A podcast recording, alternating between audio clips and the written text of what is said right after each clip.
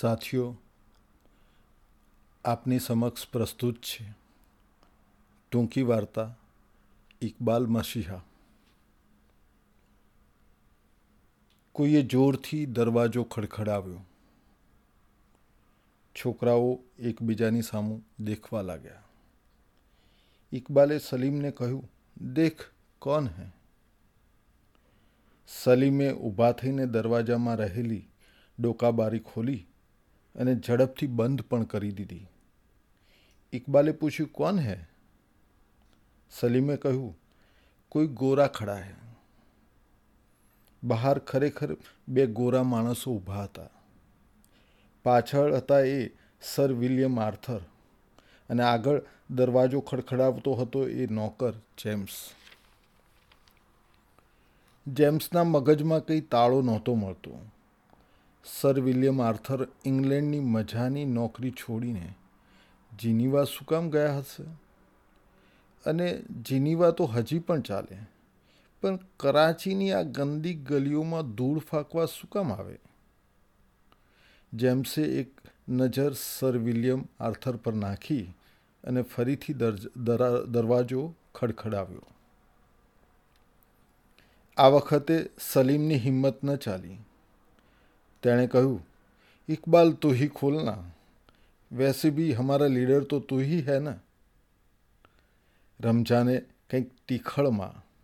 ઇકબાલના આખા નામને યાદ કરતા ઉમેર્યું ઓર મસીહા બી એટલે ઇકબાલ શાંત ભાવે ઉઠ્યો તેણે ડોકાબારી ખોલી અને પૂછ્યું કિસકા કામ હે વળતું જેમ્સે પૂછ્યું મિસ્ટર હુસૈની કા फैक्ट्री यही है क्या हाँ लेकिन सेठ તો એવું કહેતા ઇકબાલ અચાનક ખચકાયો તેને શેઠની એક વાત યાદ આવી ગઈ થોડા સમય પહેલાં આવી રીતે જ બીજા કોઈ ગોરા આવેલા તેમની સામે શેઠને શેઠ કહેવા બદલ બે થપ્પડ ખાવી પડેલી હુસેની શેઠે કરાંજીને કહેલું કોઈ બી અંજાન આદમી આતા હૈ खासकर गोरे लोग तो मैं सेठ नहीं तुम्हारा बाबा हूं क्या समझे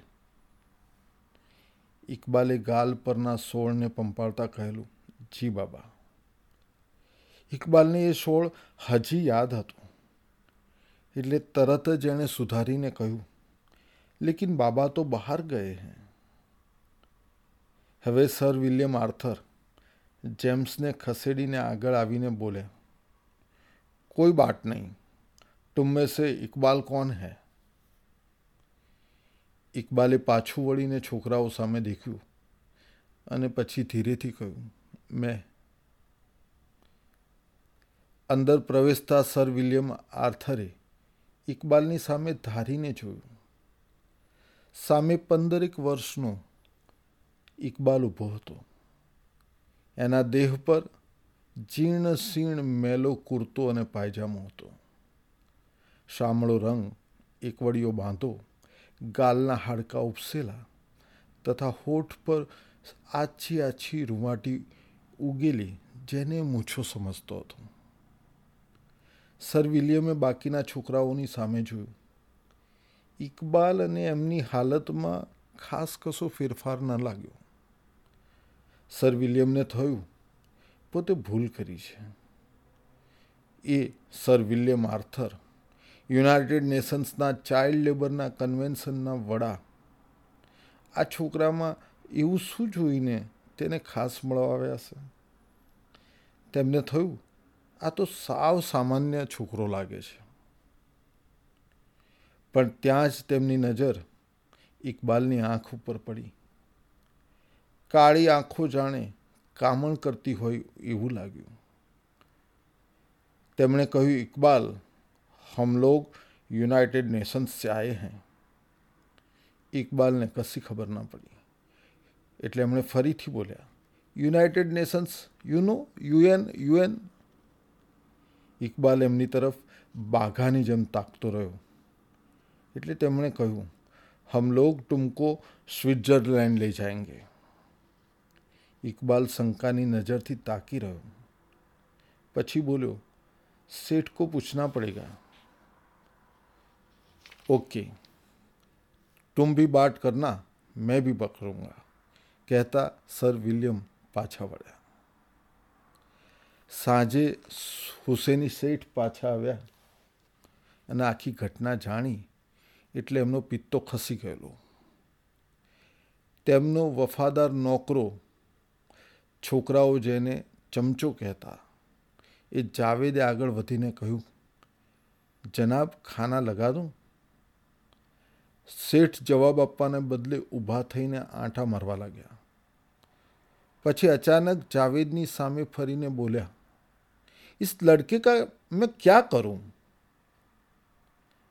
જાવેદે પૂછ્યું કિસકા ઇકબાલ કા તેને આખી વાતની ખબર હતી हाँ पहले से उसने ये यूनियन यूनियन बना के वैसे ही मेरे नाक में दम कर रखा है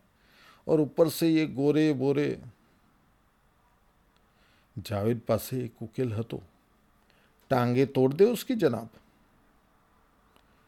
सेठना चेहरा पर सख्त बेचैनी तरी आवी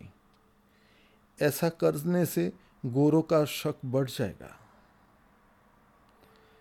जावेद ने हमें समझाऊं તેના માલિકની બધી તકલીફોના મૂળમાં આ ગોરા હતા પણ એની પાસે એનો પણ એક ઘા ઘાને બે કટકા જેવો ઉકવેલ હાથ વગો હતો એણે કહ્યું આપ ફરમાએ તો ઉન ગોરો કો પછી તેણે ગરદન પર આંગળી ફેરવીને ઇશારો કર્યો પણ શેઠ તો ખુશ થવાને બદલે ઓર છીડાયા બડા આયા ખલાસ કરનેવાલા वो गोरे हैं गोरे उनको हाथ भी लगाया तो कयामत आ जाएगी जा इकबाल को बुला थोड़ी बार पछी इकबाल आवे शेठ आपने बुलाया था सेठे एक पड़ एनी सामे जो पछी सुवर के बच्चे को चामड़ाना पट्टे ने पट्टे धोई नाखवा जूनी आदत पर एक पड़ माटे बड़ करी गई પરંતુ મોકાની નજાકત જોઈને તેણે મધમાં ડબોળીને બોલતો હોય એમ બોલ્યું દેખ બેટા આ રૂમમાં આવનાર દરેક છોકરો ભરપૂર મેથી પાક ખાઈને પાછો ફરતો કોઈક દિવસ નસીબ સારા હોય તો ધોલધપાટથી વાત પતે એટલે ઇકબાલ પણ એવી જ કશીક માનસિક તૈયારી સાથે આવેલો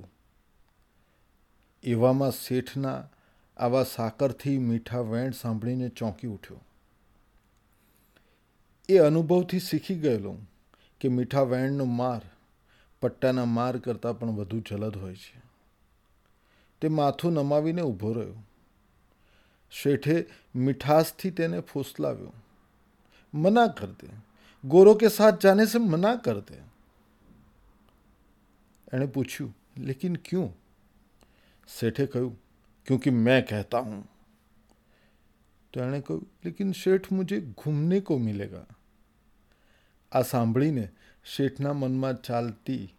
बड़ी गड़बड़ो अचानकज अदृश्य થઈ ગઈ તેને રાહત ફીલ થવા લાગી UN labour commission child labour union એવા શબ્દની ભેડસરથી પોતાની પોલ ખુલી જવાનો જે ડર એને લાગેલો એ ડર થોડો ઓછો થયો તેને થયું કે ઇકબાલ તો ખાલી ફરવાની લાલચે જતો હતો પેલો નોકર જાવેદ ઝીણી નજરે શેઠનો ચહેરો જોઈ રહેલો શેઠ કુણા પડી ગયા છે એ સમજતા જ કહ્યું લેકિન શેઠ વો ભાષણ બાષણ કી ક્યાં બાત થી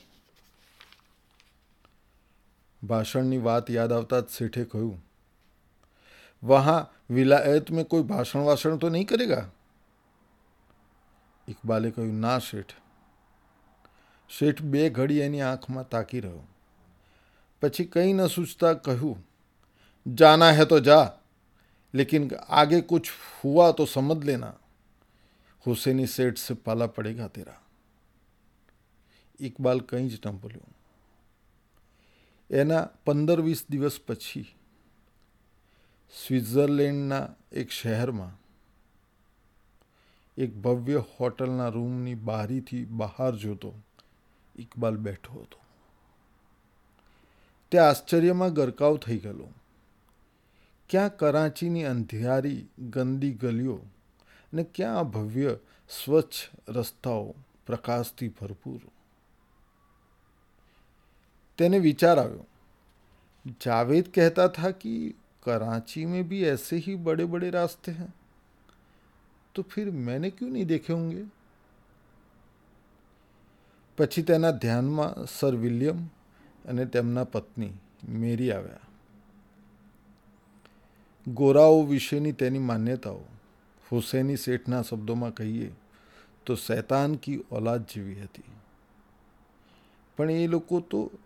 એની બધી જ માન્યતાઓ ખોટી પાડતા હોય છે પાડતા હતા ઘણા એવા કમનસીબ લોકો હોય છે કે જેમને એમની મા સિવાય બીજા કોઈનું વહાલ મળતું નથી પણ ઇકબાલ તો એમનાથી ગયેલો હુસેની શેઠ એને કોઈ પાદરીના અનાથાશ્રમમાંથી ખરીદીને લાવ્યો મા કોણ એ તો ઇકબાલને ખબર પણ નહોતી ત્યાં જ મેડમ મેરી એના રૂમમાં પ્રવેશ્યા એમને આવતા જોઈને એને થયું અમ્મી એ મેડમ જૈસી હું હોગી પાછળ પાછળ સર વિલિયમ પણ આવ્યા તેમના ચહેરા પર સાધારણ ચિંતા હતી તેમણે ઇકબાલની સામે આવીને ચાલુ કર્યું યુ સી માય સન પછી મેરીના ચહેરા પર ઠપકો જોતા સુધાર્યું इकबाल तुमको आज स्पीच देना है आज दोपहर को इंटरनेशनल चाइल्ड लेबर का कॉन्फ्रेंस शुरू होगा उसमें स्पीच दोगे ना इकबाल ना चेहरा पर काड़ाश फरी वड़ी तेने कसूज बोलिया वगर माथू ढाड़ी दी दू सर विलियम बोलिया डर लगता है हाँ हुसैन सेठ मार देगा सर विलियम ने निराशा थी होंठ चाववा मंडे। પછી હાથ પીઠ પાછળ રાખીને રૂમમાં ચૂપચાપ आटा मरવા લાગ્યા. અંતે રૂમના બીજા છેડે જઈને બોલ્યા. ઠીક હૈ આજ જે કન્વેન્શન ખતમ હો જાય તો કલ હી તુમકો કરાચી ભેજને કા કુછ કરતા હૈ. મેને સોચા થા તુમમે હિંમત હૈ તુમજેસે મિલિયન્સ લડકે હૈ उन सब की बात तुम दुनिया के सामने रखोगी लेकिन ठीक है पक्षी मेरी तरफ फरी ने बोलिया इसकी वापस जाने की तैयारी करो अने पाछड़ जोया वगर रूमनी बाहर चाली गया पाचड़ पाछड़ मेरी पण गई इकबाल चुपचाप बेसी रहो बीजा दिवसे એક ફાઇવ સ્ટાર હોટલના દસમા માળે આવેલા ભવ્ય હોલમાં સર વિલિયમ બેઠા હતા પચાસથી વધારે દેશોના પ્રતિનિધિઓ આ કન્વેન્શનમાં હાજર હતા અગાઉથી નિયત થયેલા ક્રમમાં વિવિધ દેશના પ્રતિનિધિઓ પોતપોતાના દેશમાં પોતપોતાની સરકારોએ બાળમજૂરી ખતમ કરવા માટે લીધેલા પગલાંઓ વિશે નીરસ પ્રવચનો કરતા હતા અને તે બે મનથી સાંભળી રહ્યા હતા થોડા સમય પછી અગાઉથી નિયત થયેલું તે પ્રમાણે માઇક પરથી ઇકબાલનું નામ એનાઉન્સ થયું એટલે બધું જ જાણતા હોવા છતાં વિલિયમના દિલમાં એક જ્યોત જાગી माइक पर માઇક પરથી યુએનની પ્રણાલી મુજબ પ્રથમ અંગ્રેજીમાં ત્યારબાદ હિન્દીમાં એનાઉન્સમેન્ટ કરવામાં આવ્યું और अब हमारे साथ हैं इकबाल मसीहा कराची के टेक्सटाइल फैक्ट्री में वो बंधुआ मजदूर हैं सिर्फ तेरह साल की उम्र में उन्होंने कराची चाइल्ड लेबर यूनियन का गठन किया है हम उनको बाइज्जत बुलाते हैं कि वो स्टेज पर आए और अपनी बात कहें ઘણી વાર સુધી સર વિલિયમે ગાંડાની જેમ હોલના ગેટની સામે તાક્યા કર્યું પણ ઇકબાલ ન જણાતા છેવટે નિરાશામાં માથું નીચે ઢાળી દીધું ત્યાં જ આખો હોલ તાળીઓથી ગુંજી ઉઠ્યો એમણે ચમકીને ઊંચે જોયું સામે ઇકબાલ ઊભો હતો અસ્તવ્યસ્ત જટિયા જીર્ણ કુર્તો તે માથું ઢાળીને ધીમે ધીમે ચાલતો સ્ટેજ સુધી આવ્યો સ્ટેજ આસિસ્ટન્ટ એને વ્યાસપીઠ સુધી દોરી ગયો પછી માઇક તેની ઊંચાઈ જેટલું એડજસ્ટ કરીને ખસી ગયો ઇકબાલે એક હાથ વડે માઇક પકડ્યું थोड़ी बार વાર रहा રહ્યા धीरे थी बोलो आदाब मुझे कहा गया है कि अपने बारे में मैं कुछ कहूँ लेकिन क्या मुझे नहीं पता कि मैं कौन हूं शायद मुसलमान शायद क्रिश्चियन कुछ नहीं कह सकता ये नाम इकबाल भी किसी ने दिया हुआ है मेरा नहीं है मेरा कुछ नहीं है हमारा कुछ नहीं होता है अपनी जिंदगी के बारे में क्या बताऊं आपको आप नहीं समझ सकते हम लोग अंधेरों की दुनिया के लोग हैं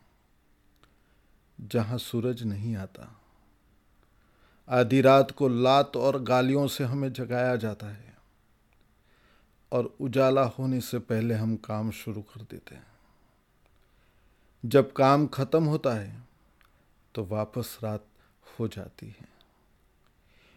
मेरे साथियों में से शायद ही कोई हमारी गली से कभी बाहर गया होगा हमारे शेठ का नौकर कहता है कराची में भी ऐसे बड़े बड़े होटल हैं रास्ते हैं हमने नहीं देखे हमें नहीं पता अभी कल मैडम मैरी को देखा तो ख्याल आया कि मेरी भी कोई अम्मी होगी जरूर होगी लेकिन अभी तो हमारी दुआएं करने वाला कोई नहीं